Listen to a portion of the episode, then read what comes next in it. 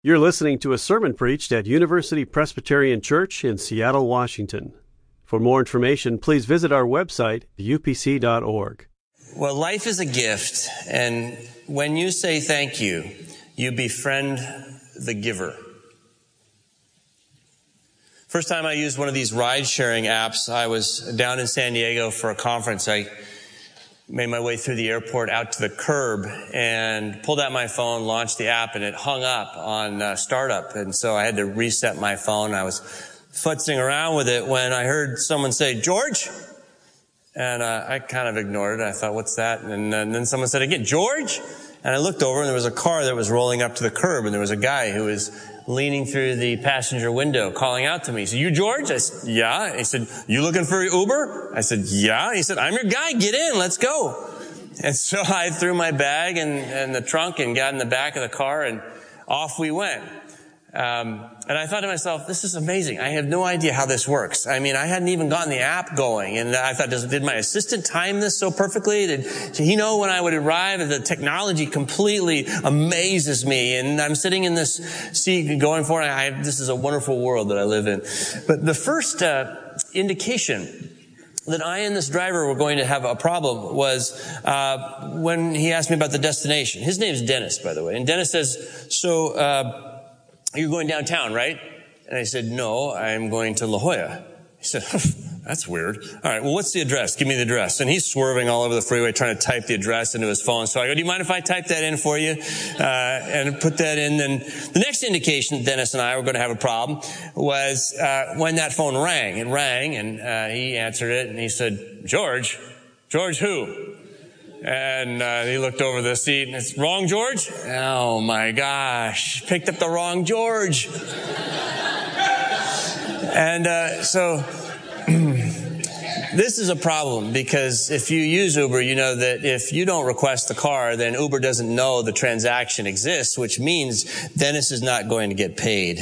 And I said, "Oh, let me pay you in cash." And he said, "No." Can't take cash and said, well, let's pull over the next freeway and I'll request Uber and you can be the guy that shows up, right? And then you can drive me from there. I said, no, you know, I don't, I don't want to do that. And he said, ah, shoot, you know, and I'll tell you what, I'll just take you there for free. And I said, no, don't do that. Don't do that. But he did. And, uh, I felt really bad about this. I felt, I actually felt horrible about it. And I'll tell you for three reasons. The first reason, it was totally my fault. The second reason is, um, this was the middle of the afternoon, and uh, La Jolla is not that close to the airport in San Diego, so I was t- I was blowing out his afternoon's worth of work. The third reason was Dennis had an obvious disability. And as we drove along, he told me a little bit of his story, and I could see how hard he was working to make ends meet, just to survive, to provide for himself, to provide for his family. And so I thought, oh man, I don't really want to mooch off this guy whose life is so hard as it is. Well, uh, when we got to where I was going, I, I, refused to get out of the car. I made him sit at the curb and I said, Dennis, I want you to call Uber on your phone and explain the situation to him. Meanwhile, I'm navigating through uh, my phone to customer service to try to open a claim, see if I could get this guy paid, which only made things worse because we spent 20 more minutes of Dennis's time sitting at the curb and we could get nothing uh, from Uber. And so at the end, I said, Dennis, I'm just really, really sorry. Uh, what can I do? At that, he turned around over the seat, looked at me with oxygen tubes coming out of his nostrils, and he said, Well, George, you could say thank you. And I said, Dennis, thank you. Perhaps the two most powerful words in any language. Thank you. So for the next six weeks, we're going to explore the meaning of gratitude. How important it is for us who are called to be alive in Christ to really understand gratitude, the meaning. But not just the meaning. We're going to engage in the practice of gratitude. I can't think of anything more important than learning how to say thank you in a way that's meaningful, it, given our mission is to share hope in Jesus Christ. And this practice is so simple. You're already doing it, right? So there's no excuse, oh, I don't know, that's too hard. I'm not sure if I can really do that, George. No, that's not going to work. Uh, and it's so profound, as you'll see as we engage our text today. You'll see that it expresses the heart of the good news of Jesus Christ. So, gratitude is what we're called to, to experience on a daily basis. Already JJ has alluded to the Bible, which tells us in 1 Thessalonians 5:18, give thanks in all circumstances, for this is the will of God in Christ Jesus for you. G.K. Chesterton wrote that thanks are the highest form of thought, and that gratitude is happiness doubled by wonder. How would you like your happiness doubled by wonder? Well, we're going to explore that. Let's jump in today with a, a, character we meet in the Gospel of Luke. This is a man who receives an unexpected gift and who befriends the giver simply by saying thank you. Let's pull out our Bibles, please, and turn to uh, Luke chapter 17, verses 11 through 19. If you didn't bring your Bible, grab the black book in the rack in front of you and turn to page 852. And there you'll find this paragraph Luke 17, verses 11 through 19. And if you're able, would you stand with me as an act of reverence and gratitude to our Savior Jesus Christ? Let's read aloud together. And when we're done reading, I'll say, This is the word of the Lord, so that if you believe it, you can say, Thanks be to God. Listen carefully. You're reading His holy word. On the way to Jerusalem, Jesus was going through the region between Samaria and Galilee. As he entered a village, ten lepers approached him. Keeping their distance, they called out, saying, Jesus, Master, have mercy on us. When he saw them, he said to them, Go and show yourselves to the priests. And as they went, they were made clean. And then one of them, when he saw that he was healed, turned back, praising God with a loud voice. He prostrated himself at Jesus' feet and thanked him and he was a Samaritan. Then Jesus asked, Were not ten made clean, but the other nine, where are they? Was none of them found to return and give praise to God except this foreigner? Then he said to him, Get up and go on your way. Your faith has made you well. This is the word of the Lord. As Jesus said, Heaven and earth will pass away, but what you just read never will. Please be seated. The first thing I learned from my new friend Dennis is that it gave me pleasure to say thank you. I actually wanted to say thank you.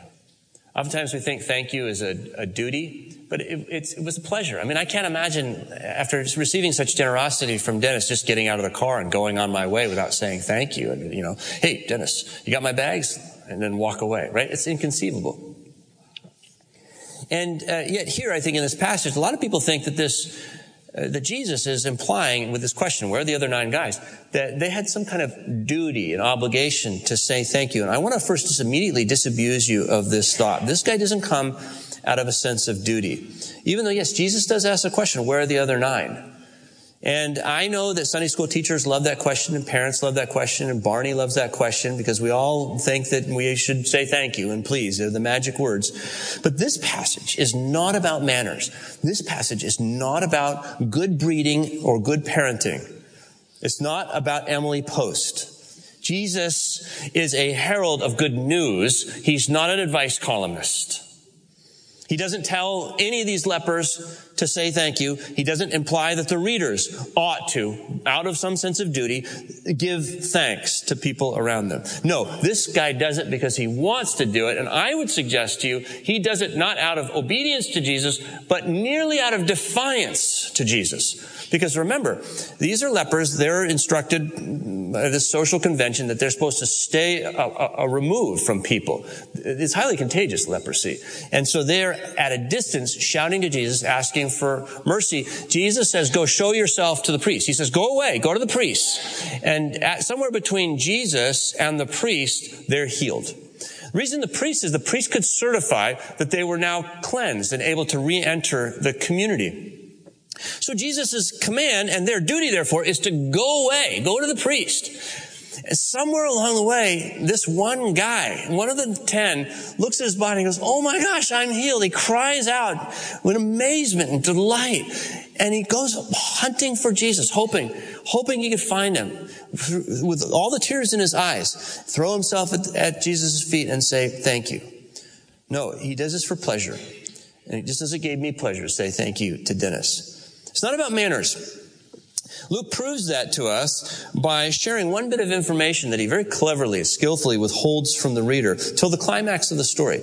Verse 16, this one Samaritan thanks Jesus, and then Luke says, and he was a Samaritan, which is the moment in the story where all of Luke's Jewish readers will go,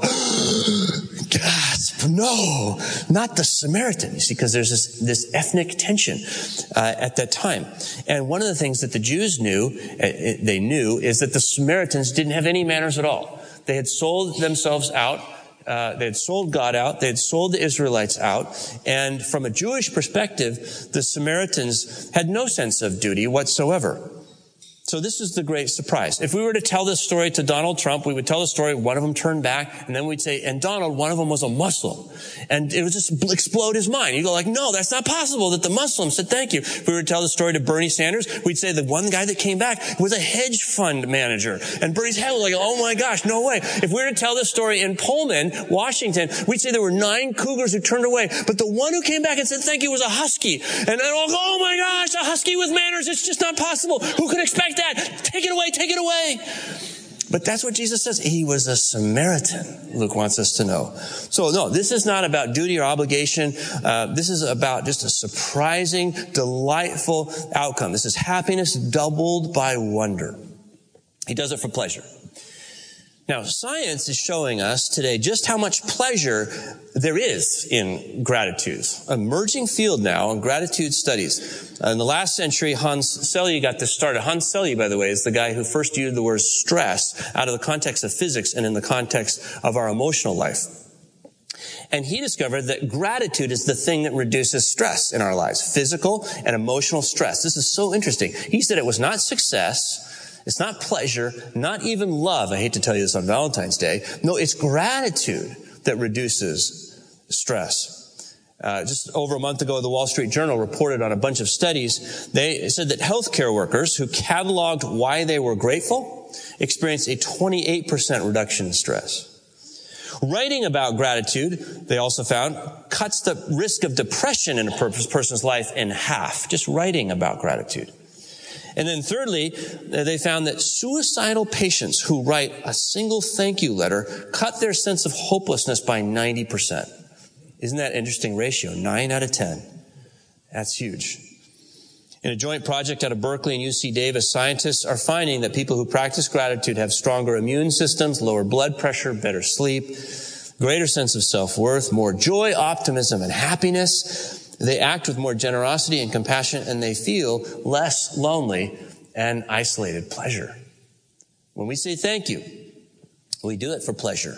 That's the first thing I learned in that conversation with Dennis. The second thing I noticed is this.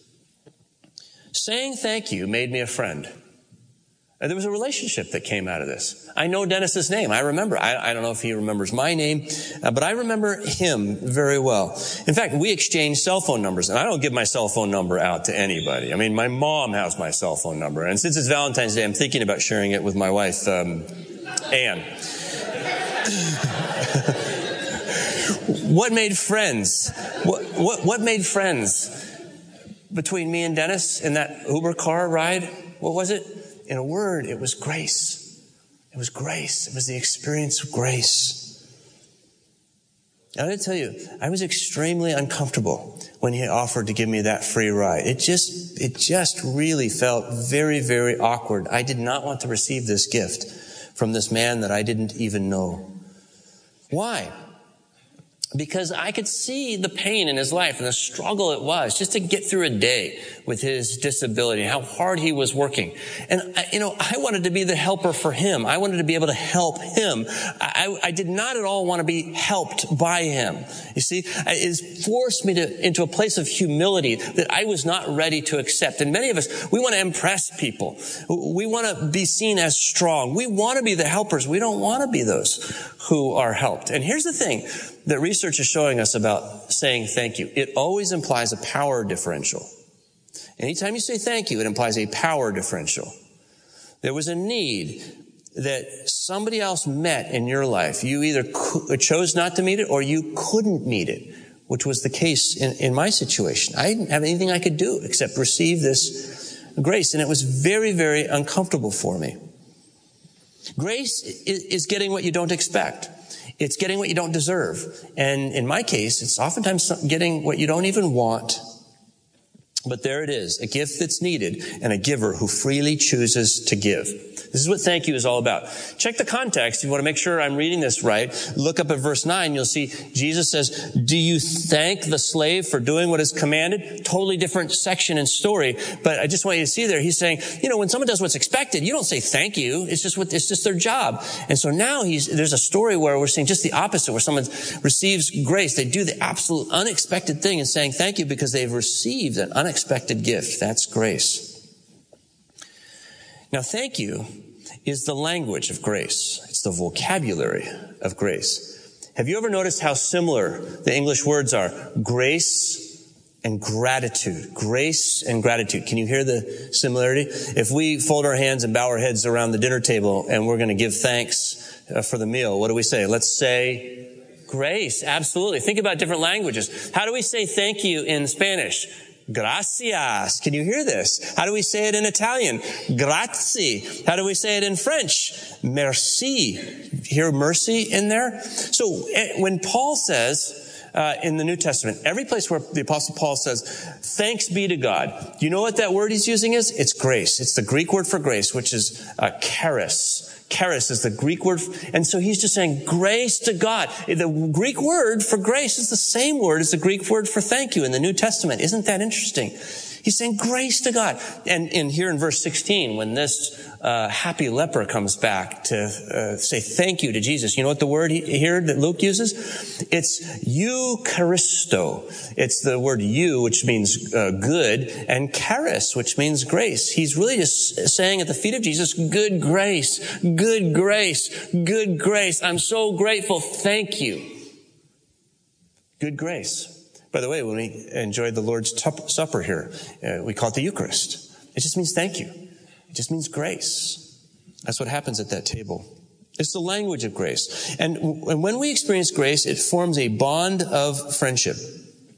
One uh, scholar at University of Miami named Mike McCullough writes this, more than any other emotion, gratitude is the emotion of friendship. It's a part of a psychological system that causes people to raise their estimates of how much value they hold in the eyes of another person. Get this. Gratitude is what happens when someone does something that causes you to realize you matter more to that person than you thought you did. You matter more to that person than you thought. It's relational. Well, uh, as Janie said, this Lent, uh, this week actually, we're going to encourage one another to say thank you to five friends in our lives. And uh, so I thought I would uh, get ahead of you just a little bit and try this. So this week, actually, on Tuesday, I had a bad day. I was in a little bit of a funk. My work didn't go the way I wanted. And so I thought at the end of the day, well, you know, let's get something accomplished. I'll thank a friend. So I pick up the phone and I call a longtime friend named Walt. He lives down in California. And Walt's been a friend and a mentor to me, almost a father in the faith now. But I was nervous because the last three times I've tried to get a hold of Walt, uh, I just left a message and no, no one answered the phone. And he's old and he's actually not doing well at all. And I, to be honest with you, I thought it's possible that his wife will answer the phone and she'll say, George, he passed away a week ago. I just was, I was afraid of that. But that's not what happened. Uh, she picked up the phone. She was bright and cheery, and she said, "Hey, Walt can talk to you today, George." So I said, "Oh God, put him on." So I just said, "Walt, I just want you to know how much you mean to me. You have no idea. So over the years, you have picked me out of so many ditches. You prayed for me. You've encouraged me. You've taught me. I can't even imagine myself today without the relationship that we've had for one another." And we laughed together, and it was a wonderful, wonderful conversation. And then Walt said to me this. He said, "George, you know, I'm I'm going to be in heaven soon." And he said, I think when we get to heaven, we are going to say thank you for things that we didn't even know were good in this life. And I thought, wow. And that, that's the grace breaking through. It was just a, it was just a surprise. All of a sudden, we're in the midst of, of God's grace in a beautiful way. And that'll happen to you too when you start to say thank you uh, with meaning uh, this Lent. I believe that. Now, you see, the other nine, they're not ready for this. And I'm not really sure why, but this is my theory. Do you know that in, in ancient Israel, when you were a leper, you had to call out leper, leper, wherever you went? This is kind of a self quarantine system. You just say leper, leper. Now, when you say thank you, it's almost like saying that because you have to say to someone, you have to admit implicitly, I once was a leper. And through an act of grace, through no agency of my own, I am now healed. And so I say thank you. And I just gotta believe they weren't quite ready to admit that and to say thank you. On the other hand, here's a person who expected nothing from a Jewish healer and is just so surprised and delighted. He recognizes grace. He receives grace and it thrusts him into relationship with Jesus. At the end of the day, all 10 are healed. All 10 receive grace, but only one, only one will know the source of grace for all future days in his life. They all get a solution to that problem, but only one gets a savior for all future problems. See what thank you does. It, it, it creates a bond of friendship. Well, the third thing I noticed in that car ride is that in my thank you, I befriended God. I befriended God. Let me explain that. My experience uh, of Dennis and his generosity reminded me of God's care. I didn't plan this, but when I got out of the car, I just said a prayer. I just said, God, thank you for that. This is just an unexpected highlight to my day. I mean, first of all, I had $50 in my pocket that I hadn't expected to have at that point in the day. But more importantly, I was just stunned by this guy's generosity and the beauty of it. And it just reminded me of how generous God is, that he will do this sort of thing in our lives. And I just wanted to worship him. And same thing happens for this leper. Do you notice that? He doesn't, as Luke tells the story, he doesn't just come back and say thank you to Jesus. He comes back praising God. He throws himself on the floor, which is a posture of worship at the feet of Jesus. Now, I don't think he probably knows that Jesus is the Son of God. He knows he's special, but I doubt he has a developed Christology like you and I have on this side of the resurrection. As far as he knows, he's just the man, but he doesn't just thank the man. He praises God. And this will happen uh, when we say thank you as well. For Luke, I think this man, this one leper healed, the tenth man, is a model Christian. Why do I say that? Well, the language shifts as Luke tells the story. It gets progressively more profound. In verse 14, uh, we read that he was, or they were made clean. That's ceremonial language. It means you can enter the community and worship again. In verse 15, though, there's progression. Here we're told they were healed. That's medical language. Physiological change now in their biology. But the climax comes in verse 19, where we read, Jesus says to the man, get up and go on your way. Your faith has made you well. Now that last word, made well, is the Greek word sozo for salvation. And it can mean healed, but there's an implication here that he's been saved. And, the, and Luke's uh, readers would go, wow, he's been saved. And immediately they would read their own experience into this man's life. He's a model then of the Christian life. So in what sense is that true? How does he model for us what a Christian is fundamentally? Well, you and I are Christian when we realize that we have been saved because we, we, we have received from God grace. We cannot do anything for God, but God has done everything in Jesus Christ for us. This is the point at which you become a Christian. When you realize that there's nothing you can do for God except receive what he has done for us and the grace in Jesus and simply say thank you. And so Tim Keller writes, uh, the universal religion of humankind is we develop a good record out of our own works and give it to God and then he owes us. But the gospel is just the opposite. God develops a good record and gives it to us. And then we owe him. We owe him everything. But we can't give him anything. And so we simply say, grace, grace, grace. Thank you. Thank you. Thank you. So we see in the story grace moves to pleasure in his life, that moves him to say the words thank you, that leads him to worship, creates a bond of friendship with the giver, and he goes through life now knowing he doesn't just have a solution, but he has a savior. When I was in Carmel this summer, as I oftentimes do, I was working down there and I was in someone's house. I had a, um, a laptop up on a little porch and in the yard behind me, I could hear a little girl uh, playing And she has a very sweet voice. I could hear her laughing. At one point, I heard her mother's voice through the kitchen screen door, and she said, honey, I have some fruit roll for you. And she ran over there. I heard the door open, close, and there was a pause during which I assumed the fruit roll was being consumed. And I heard her say, Mommy, I love it. And then without missing a beat, she said, I love you. Mommy, I love it became immediately, I love you. You see, the, the gift led her to love the giver. And I think that's what God wants for us. I want to give you my richest, greatest, best in Jesus Christ because I want you to know how much I love you. And when we experience that, we respond in love back to Him. I remember at the end of that day, I was done with my work and at night I walked out alone uh, along the beach and there happened to be a, a, electrical storm. It wasn't raining, but somewhere over Salinas there was thunder and lightning. I could hear these booms, and I could see uh, the um, the waves were lit up. I could see the curls and the foam, and it was just spectacularly beautiful. With every flash, I could see campfires on the beach, illuminated people laughing and playing, and I just couldn't help myself. I just said, "God, I love you. I love you." And the beauty of that moment, it was just gratitude welling up inside of me. Life is a gift. When we say thank you, we befriend the giver.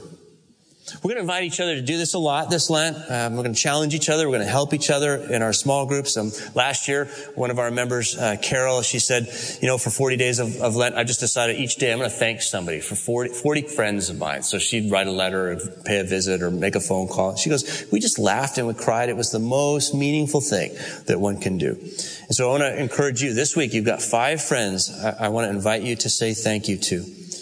And if at any point you get weak need, your motivation flags, in your mind's eye, in your imagination, I'd like to th- invite you to throw yourself at the feet of Jesus, just like this tenth man.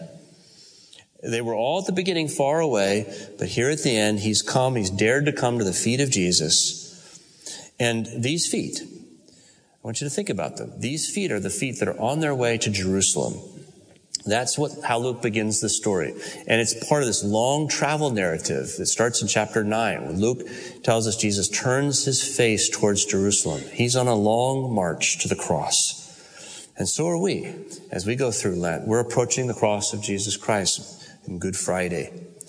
And so I want you to think about the, the amazing price that God paid in order to love you. Remember the words we heard earlier. You matter more to this person than you thought you did. These feet will soon be pierced by Roman nails because he loves you. I want to invite you to feel the great pleasure of that and indulge yourself in happiness doubled by wonder. Let me close by reading the words of a hymn we sang on uh, Ash Wednesday. It's called O Sacred Head Now Wounded, one of my favorite hymns. And if you like, you might bow your head or close your eyes and make these words your own as you throw yourself upon the grace of your Savior. What thou, my Lord, hast suffered was all for sinners' gain, mine. Mine was the transgression, but thine the deadly pain. Lo, here I fall, my Savior.